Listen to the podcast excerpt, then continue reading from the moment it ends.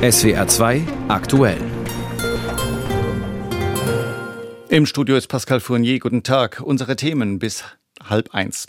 Ratlosigkeit und Schuldzuweisung angesichts des 60 Milliarden Lochs im Bundeshaushalt.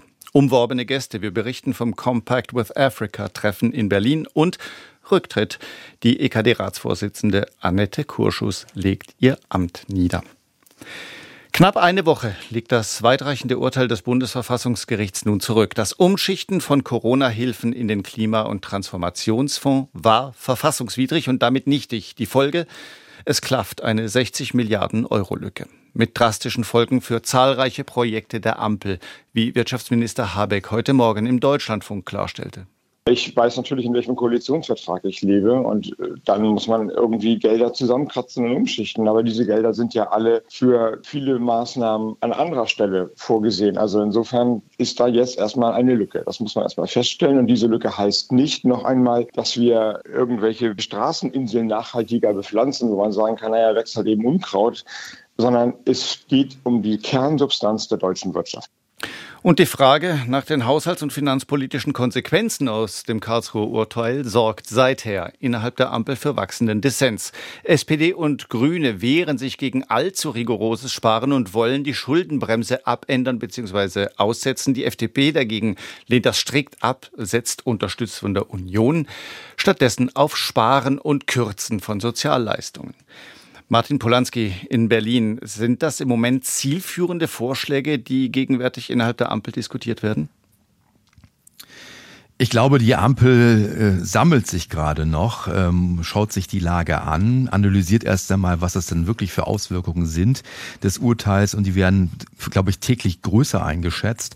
Es geht ja nicht nur darum, dass der Klimafonds oder die Zuweisung in den Klimafonds in dem Fall verfassungswidrig war. Man hat eben auch Sorge inzwischen, dass der sogenannte Wirtschafts- und Stabilisierungsfonds, das war der Fonds, der aufgelegt wurde im Zuge des russischen Angriffskrieges auf die Ukraine wegen der Energiepreiskrise, der Doppelwumms, dass auch der verfassungswidrig ist. Das heißt, es würden nochmal 20, 30 Milliarden Euro fehlen. Das Loch würde also immer größer werden. Und von daher braucht die Ampel jetzt noch ein bisschen Zeit, schlichtweg, um zu sehen, wie sie überhaupt mit dieser Lage umgehen kann. Wie deuten Sie dann den Dissens und die verschiedenen, teilweise auch schrillen Stimmen? Ist das ein Ausdruck von Panik? Panik ist es nicht, da positioniert sich jetzt jeder. Die Ausgangslage ist ja eigentlich klar. Die FDP sagt von Hause aus, schon immer gesagt, keine Steuererhöhungen, kein Aufweichen der Schuldenbremse. Grüne und SPD haben immer gesagt, eigentlich würden sie die Schuldenbremse gerne aufweichen. Zumindest viele Stimmen, auch bei der SPD, waren entsprechend zu vernehmen. Parteichefin Esken. Anders sieht das der Bundeskanzler Scholz. Und jetzt ist eben die Frage, geht man da irgendwie ran an die Schuldenbremse? Erklärt man möglicherweise nochmal eine Haushaltsnotlage für 2023, also das laufende Jahr, und 2024? Beides wäre rechtlich ja nicht so einfach. Bei einer Änderung der Schuldenbremse bräuchte man eine Zweidrittelmehrheit im Bundestag und Bundesrat. Die Union steht dafür nicht bereit. Oder es müsste eben massiv gespart werden. Gerade eben im Klimafonds würde das Geld fehlen. Von daher, ja, gibt's nicht die Lösung, die da auf der Hand liegt, sondern man muss sich da gegenseitig jetzt erstmal abchecken und positionieren. Was sagt denn der Mann mit der Richtlinienkompetenz, Olaf Scholz? Ja, der sagt im Grunde genommen bislang nicht viel. Das ist aber auch normal in so einer Situation. Er sagt, wir werden selbstverständlich das Urteil beachten und werden jetzt entsprechend erst einmal prüfen, was das eigentlich genau bedeutet. Aber ich glaube schon, dass Scholz jetzt eine zentrale Rolle zukommen wird in nächster Zeit, weil er muss sehen, wie er seine Koalition zusammenhält in dieser Situation, wo eigentlich die finanzielle Geschäftsgrundlage weggebrochen ist. Bundeswirtschaftsminister Habeck hat heute Morgen im Deutschlandfunk die wirtschaftlichen Folgen dieses Urteils in den allerdunkelsten und schwärzesten Farben gemalt. Übertreibt er unterm Strich nicht auch ein bisschen? Ich glaube, Habeck versucht vor allem jetzt die Union unter Druck zu setzen, indem er sagt, passt auf, es geht hier nicht um ein paar Klimaschutzprojekte, also die Bepflanzung von irgendwas, sondern es geht um den Kernbestand der deutschen Wirtschaft, so hat er es ja formuliert, oder die Substanz der deutschen Wirtschaft. Und damit setzt man natürlich auch massiv die Union unter Druck, die ja geklagt hat, die auch klagen will gegen den Wirtschaftsstabilisierungsfonds, möglicherweise zumindest, die prüft das ja gerade. Und von daher gehört das auch im Augenblick, sagen wir mal, dazu, dass man versucht, die Lage zu sondieren, andere unter Druck zu setzen, um irgendwie eine Lösung zu finden. Angesichts eines 60 Milliarden Lochs diskutiert die Ampel über mögliche Lösungen. Live aus Berlin war das Hauptstadtkorrespondent Martin Polanski. Vielen Dank. Afrika gilt vielen bis heute als Kontinent der Krisen, Kriege, ethnische Konflikte, Folgen des Klimawandels, Terrorismus, Armut. Vor vielen afrikanischen Staaten türmen sich tatsächlich gewaltige Herausforderungen. Trotzdem hat sich das Image des Kontinents insgesamt in den vergangenen Jahren gewandelt. Afrikanische Länder sind längst nicht mehr samt und sonders Shithole-Countries, wie Ex-US-Präsident Trump einst sagte. Sie sind rohstoffreiche, strategisch bedeutsame, wirtschaftlich aufstrebende und deswegen insgesamt umworbene Staaten. Auch Deutschland und Europa werben, etwa im Rahmen der Compact with Africa-Initiative, die Deutschland während seines G20-Vorsitzes vor 6 Jahren ins Leben gerufen hat und an der 13 afrikanische Länder beteiligt sind. Heute treffen sich die Teilnehmerstaaten zum Gipfel in Berlin auf Augenhöhe, wie man dort betont, um unter anderem verstärkt über private Investitionen in afrikanischen Ländern und über nachhaltige Energie zu sprechen. Bei der Afrika-Konferenz in Berlin traf Olaf Scholz auf ein Publikum, das ihm gewogen war. 5-mal war der Kanzler in seiner Amtszeit bereits auf dem Kontinent unterwegs. Das wird wahrgenommen. Ein Imagefilm, der vor der Rede von Scholz gezeigt wird, zeigt Szenen, die das neue afrikanische Selbstbewusstsein untermauern sollen. Gut ausgebildete und vor allem junge Menschen. 2050, so die Prognosen, könnten etwa 2,5 Milliarden Menschen auf dem Kontinent leben. Diese 2,5 Milliarden Frauen und Männer haben denselben Anspruch auf ein Leben in Wohlstand wie wir hierzulande. Verzicht zu predigen, wird nicht funktionieren. Abgesehen davon, dass wir da auch nicht allzu glaubwürdig wirken. Scholz betonte aber auch, dass das Wachstum nachhaltig gestaltet werden müsse. Erneuerbare Energien statt Öl und Gas. Bereits zum 4. Mal kommt der Compact with Africa zusammen, um über wirtschaftliche Potenziale und Investitionsmöglichkeiten zu sprechen. Rund 1 Dutzend Länder machen schon mit. Andere haben Interesse bekundet. Im vergangenen Jahr lag das Wirtschaftswachstum der Compact with Africa Partnerländer fast doppelt so hoch wie das der restlichen afrikanischen Länder. Das sind beeindruckende Zahlen. Vom Präsidenten der Afrikanischen Union, Azali Assoumani, gab es neben Lob für den Compact with Africa auch deutliche Worte. Les besoins de le pays en termes d'investissement demeurent toujours colossaux. Der Bedarf der Länder an Investitionen bleibe kolossal, sagt er. Allein für den Bereich Infrastruktur seien hohe Milliardensummen nötig. Das viele Geld soll vor allem aus der Privatwirtschaft kommen. Mehrere afrikanische Staatslenker nutzten die Möglichkeit, ihre Länder zu bewerben. Von der jungen Bevölkerung in Nigeria war zu hören, ebenso von der guten Netzabdeckung an der Elfenbeinküste. Die Zeit zu investieren sei jetzt. Olaf Scholz, der mit auf der Bühne saß, hörte zu. Deutschland versucht derzeit intensiv, sich als besserer Partner in Afrika zu empfehlen. Besser als China, das vor Ort zwar sehr umtriebig ist, aber weniger als Partner auf Augenhöhe wahrgenommen wird. Augenhöhe, ein Begriff, der heute häufiger fiel. Sie können auf Deutschland als Partner zählen. Torben Ostermann berichtet aus Berlin. Heute ist der 44. Tag des Kriegs zwischen Israel und den Palästinensern. Sich ein Bild von der aktuellen Lage im Krisengebiet zu machen, das ist sehr schwer. Beide Kriegsparteien streuen Informationen und Desinformationen ganz gezielt, wohlwissend, dass es oft nicht möglich ist, deren Wahrheitsgehalt zu überprüfen. Und die Schlagzeilen von heute vermitteln auch kein eindeutiges Bild. Hunderttausende in Nordgaza haben kaum noch etwas zu essen. Pumpen für die Wasserversorgung in Gaza laufen wieder. Unterdessen sind heftige Kämpfe um ein weiteres Krankenhaus ausgebrochen. Es gibt vorsichtige Hoffnung auf die Freilassung einer größeren Zahl israelischer Geiseln, möglicherweise im Gegenzug für eine Feuerpause. Clemens Fehrenkotte berichtet. Das indonesische Krankenhaus im Norden des Gazastreifens ist nach Angaben der offiziellen palästinensischen Nachrichtenagentur WAFA von israelischen Panzern und gepanzerten Fahrzeugen umstellt.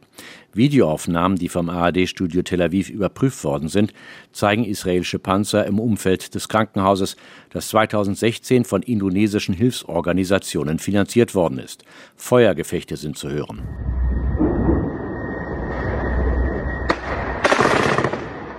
Es seien 12 Menschen getötet und Dutzende verletzt worden, meldet die Nachrichtenagentur Reuters unter Berufung auf das Gesundheitsministerium in Gaza. In dem Krankenhaus würden sich zahlreiche Angestellte und rund 700 Flüchtlinge befinden. Der Betrieb der Klinik sei bereits schon aufgrund des ausgefallenen Stroms vor einiger Zeit eingestellt worden. Die israelische Armee wirft der Hamas seit längerem vor, aus Häusern heraus sowie in der Nähe von Krankenhäusern und Schulen die israelischen Einheiten zu bekämpfen. Der palästinensische Ministerpräsident der Autonomiebehörde in Ramallah im besetzten Westjordanland, Mohammed Shtei, sagte heute Vormittag, die, Zitat, Massaker und Massentötungen, die von der Besatzungsarmee an unserem Volk im Gazastreifen begangen wurden, Zitat Ende, würden im Geiste der Rache und mit dem Ziel der Vertreibung begangen. Der ehemalige Chef des Inlandsgeheimdienstes Shin Bet und heutiges Mitglied des Sicherheitskabinetts Avi Dichter erklärte im Armeeradio, die Hamas wolle verzweifelt eine Waffenruhe mit Israel. Mit Blick auf eine mögliche Geiselfreilassung sagte Dichter, man dürfe nicht vergessen, dass, Zitat, wir mit dieser Terrororganisation sehr schlechte Erfahrungen gemacht haben. Sie versuche jedes Mal Zeit zu schinden oder weitere Vorteile für sich herauszuholen. Das wisse Israel bereits aus der Vergangenheit. Dichter im Armeeradio weiter. Natürlich wird bei den Geiseln nicht zwischen ausländischen und israelischen Geiseln unterschieden. Alle Geiseln zählen wie israelische Geiseln. Bevorzugt werden Alte, Frauen, Kinder und Verletzte. Das sind die Gruppen, die für eine Befreiung bevorzugt werden. Am Abend will sich Premierminister Netanyahu mit Familienangehörigen der Geiseln treffen. Innerhalb des sogenannten Kriegskabinetts, das aus Netanyahu, Verteidigungsminister Galland und Ex-Verteidigungsminister Gantz besteht, gäbe es Differenzen über den richtigen Kurs in der Frage der Geiselbefreiung, wie israelische Medien seit Tagen übereinstimmend berichten. Während der Verteidigungsminister auf eine weitere Verstärkung des militärischen Drucks auf die Hamas dränge, plädiere Gantz für einen jetzigen Geiseldeal. Argentiniens wirtschaftliche Lage als desolat zu bezeichnen, ist fast eine Beschönigung. Allein in diesem noch sehr jungen Jahrtausend war das Land zweimal zahlungsunfähig. Die Inflation zeigt einen Langstreckengalopp. Aktuell beträgt sie 140%. Dazu kommt politisch eine nur ziemlich halbherzig aufgearbeitete Militärdiktatur, extreme gesellschaftliche Ungleichheit. 40% der argentinischen Bevölkerung lebt in Armut. Kurz, die Not ist groß und die Ratlosigkeit auch. In dem südamerikanischen Land haben Populisten leichtes Spiel. Das zeigte sich auch in der Stichwahl ums Präsidentenamt, die nun ein selbsternannter Anarchokapitalist mit deutlichem Abstand gewonnen hat, der ultrarechte Javier Milei. Und der hat große Pläne für das Land. Zumindest hat er Großes angekündigt. Anne Herberg.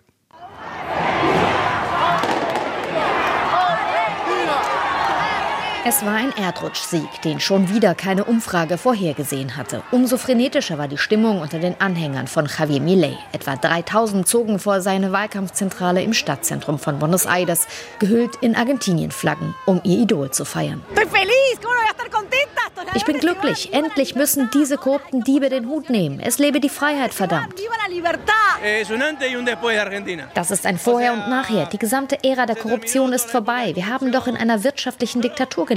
Hoffen wir nun, dass dieser Präsident die Dinge besser macht. Javier Milei trat gemeinsam mit seiner Schwester Carina auf die Bühne. Dies sei eine historische Nacht. Argentinien habe seinen ersten libertären Präsidenten. Quiero decirle a todos los argentinos que hoy comienza el fin de la decadencia argentina. Heute beginnt das Ende des argentinischen Niedergangs. Wir kehren auf den Weg zurück, den wir niemals hätten verlieren dürfen. Heute endet das Modell des allgegenwärtigen Staates, das uns arm gemacht hat, das nur einigen wenigen zugute kam, während die Mehrheit der Argentinier leidet. Heute umarmen wir wieder die Ideen der Freiheit. Hoy volvemos a abrazar las ideas la libertad. 11 Prozentpunkte Vorsprung. Sein Wahlsieg war so eindeutig, dass Sergio Massa, Argentiniens amtierender Wirtschaftsminister, seine Niederlage bereits einräumte, als die offiziellen Ergebnisse noch gar nicht vorlagen. Ich habe mich mit Milei in Verbindung gesetzt, um ihm zu gratulieren und ihm Glück zu wünschen, denn er ist der Präsident, den die Mehrheit gewählt hat. Javier Milei, der selbsternannte Anarchokapitalist, verspricht eine radikale Kehrtwende. Er will die Zentralbank schließen und die meisten Ministerien auflösen, Bildung und Gesundheit privatisieren, Sozialausgaben drastisch kürzen und den US-Dollar als Zahlungsmittel einführen. La situación de Argentina es Kritiker. Die Veränderungen, die unser Land braucht, sind drastisch. Es gibt keinen Raum für eine Politik der kleinen Schritte und für Halbherzigkeit. Zwar verfügt die Partei des Politikneulings über keinerlei Mehrheiten im Kongress, stellt keinen der Gouverneure des Landes. Milei kann aber auf die Unterstützung eines Teils der im ersten Wahlgang unterlegenen konservativen Opposition bauen und der Ex-Präsident Mauricio Macri. Die große Frage ist, was passiert in den nächsten Tagen? Sowohl Massa wie auch Milei erklärten, der jeweils andere trage Verantwortung für die sozialen und wirtschaftlichen Entwicklungen bis zur Amtsübergabe am 10. Dezember. Viele erwarten, dass der Peso noch einmal drastisch an Wert verlieren könnte. Massa reichte noch am Abend seine Beurlaubung ein. Der angeblich mächtigste Mann der Welt feiert heute Geburtstag, US-Präsident Joe Biden. Die Geburtstagsfeier dürfte allerdings vermutlich eher klein ausfallen, denn irgendwo zwischen drohendem Shutdown, Chaos im Repräsentantenhaus, geopolitischen Problemen und beginnendem Wahlkampf ist nicht viel Zeit und auch nicht viel Platz zum Feiern. Außerdem, Joe Biden ist jetzt ganz offiziell der älteste US-Präsident in der Geschichte mit nun 81 Jahren. Viele Amerikaner finden ihn zu alt. Trotzdem will Biden um eine zweite Amtszeit kämpfen. Und so tut er vermutlich gut daran, dem Thema Älterwerden nicht allzu viel öffentliche Aufmerksamkeit zu schenken. Aus Washington, Arne Bartram. Happy Birthday, Mr. President. Es ist das wohl berühmteste Geburtstagsständchen für einen US-Präsidenten aller Zeiten. 1962 gratuliert Superstar Marilyn Monroe Präsident John F. Kennedy. Zur gleichen Zeit fängt der jetzige Präsident Joe Biden gerade mit seinem Studium an. Er ist 19 Jahre alt. Heute wird er 81 und eine große inszenierte Party dürfte es wohl eher nicht geben. Denn er und seine Berater wollen von dem Altersthema am liebsten ablenken. Bei öffentlichen Auftritten versucht Biden, es mit Witzen zu überspielen. I know I'm 198 years old. You say I'm ancient. I say I'm wise. Er wisse, er sei ja eigentlich schon 198 Jahre. Er fühle sich aber nicht uralt, sondern einfach weise. Aber ganz so einfach kann er das Thema nicht weglächeln. Biden ist jetzt schon der älteste Präsident der US-Geschichte und will nächstes Jahr nochmal wiedergewählt werden.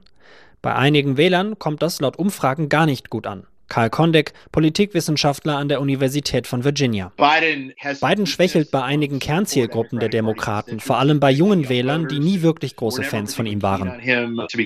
Bidens Pannen bei öffentlichen Auftritten geben seinen Kritikern immer wieder Futter. Zum Beispiel, wenn der Präsident die Stufen zu seinem Flugzeug eher hoch fällt als läuft oder bei Reden Aussätze hat. America is a nation that can be defined in a single word. Auch, dass er gelegentlich Namen verwechselt, sorgt für Lacher, wenn er zum Beispiel statt Kanada China lobt. So today I applaud China for stepping up. Excuse me, I applaud Canada. Was Biden zugutekommen könnte, sein wahrscheinlicher Herausforderer Donald Trump, ist bei den Amerikanern insgesamt auch nicht besonders beliebt. Und auch nur knapp 4 Jahre jünger als Biden.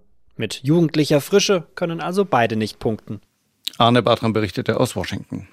Die Stellung von Amts- und Würdenträgern, der Zölibat, toxische Männerseilschaften, lange galt sexueller Missbrauch als Problem vor allem der katholischen Kirche. Die evangelische konnte sich dagegen relativ lange im Windschatten halten. Inzwischen allerdings gibt es auch gegen ihre Institutionen, Amts- und Würdenträger, so viele Vorwürfe, dass Wegducken nicht mehr funktioniert. Und so steht auch die evangelische Kirche unter erheblichem Druck und auch die EKD-Ratsvorsitzende Annette Kurschus selbst. Ihr wird vorgeworfen, vom Verdacht sexueller Übergriffe eines Kirchenmitarbeiters gewusst zu haben, was sie selbst lange bestritten hat. Das Ganze liegt lange zurück, soll in den 90er Jahren passiert sein, als Kurschus Pfarrerin in Siegen war.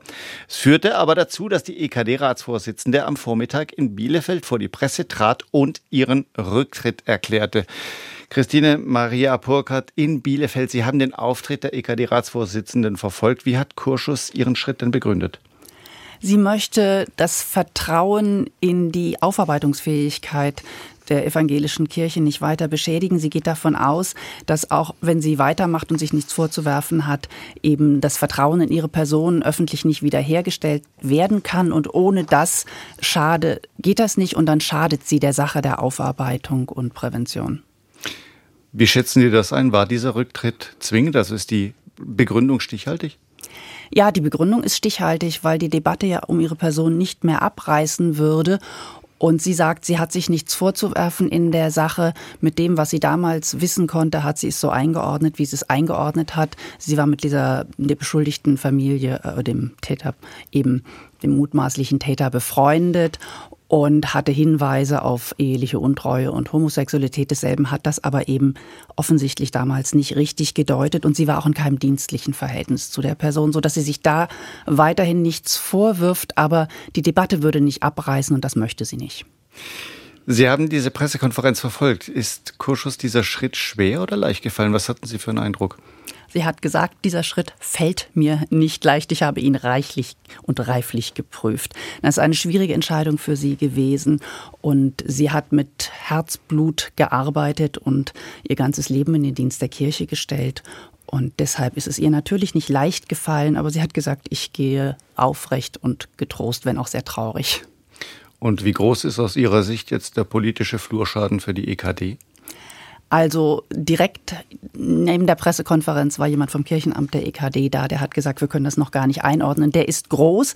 Man hat zwar sofort erklärt, dass ihre Stellvertreterin, die Bischöfin Kirsten Fährs aus Hamburg, die jetzt erstmal den Ratsvorsitz übernimmt und die ja auch mit der Aufklärung und Aufarbeitung von sexualisierter Gewalt stark beschäftigt ist, dass man jetzt ganz klar darauf achtet, die bereits erzielten ersten Erfolge nicht zu gefährden und dass es der Rücktritt eine Verpflichtung ist, ganz intensiv daran weiterzuarbeiten.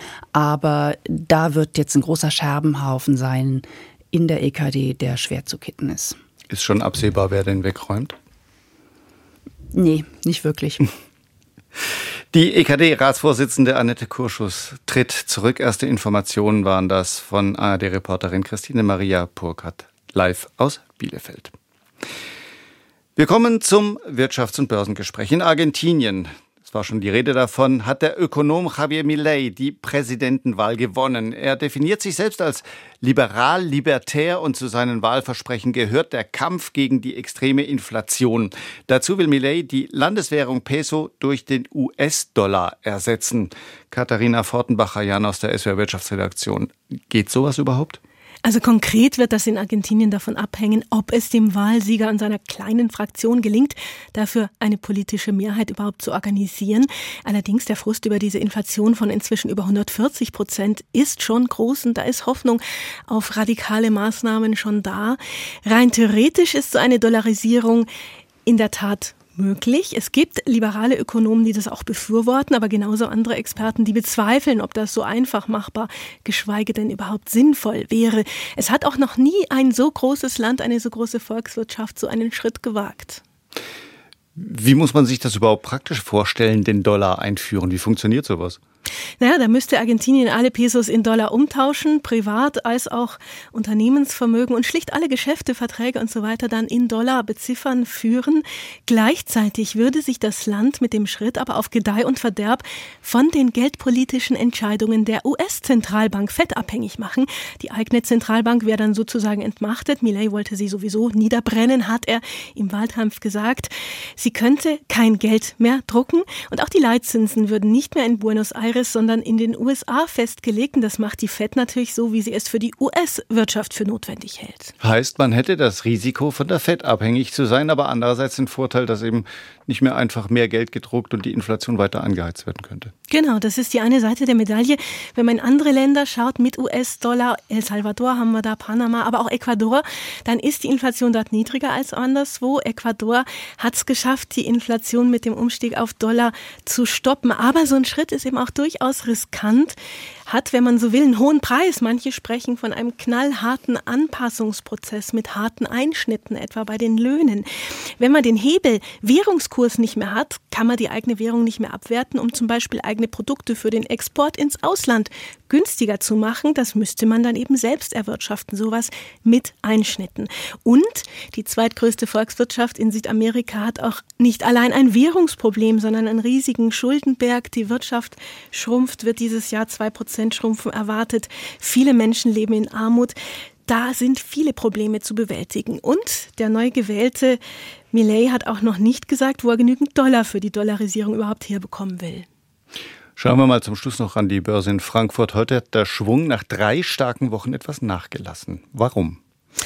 Ja, etwas Ruhe nach so einer Rallye ist schon erwartet worden, aber ein Unternehmen hat heute wirklich für Gesprächsstoff gesorgt. Das ist der Pharma- und Agrarkonzern Bayer.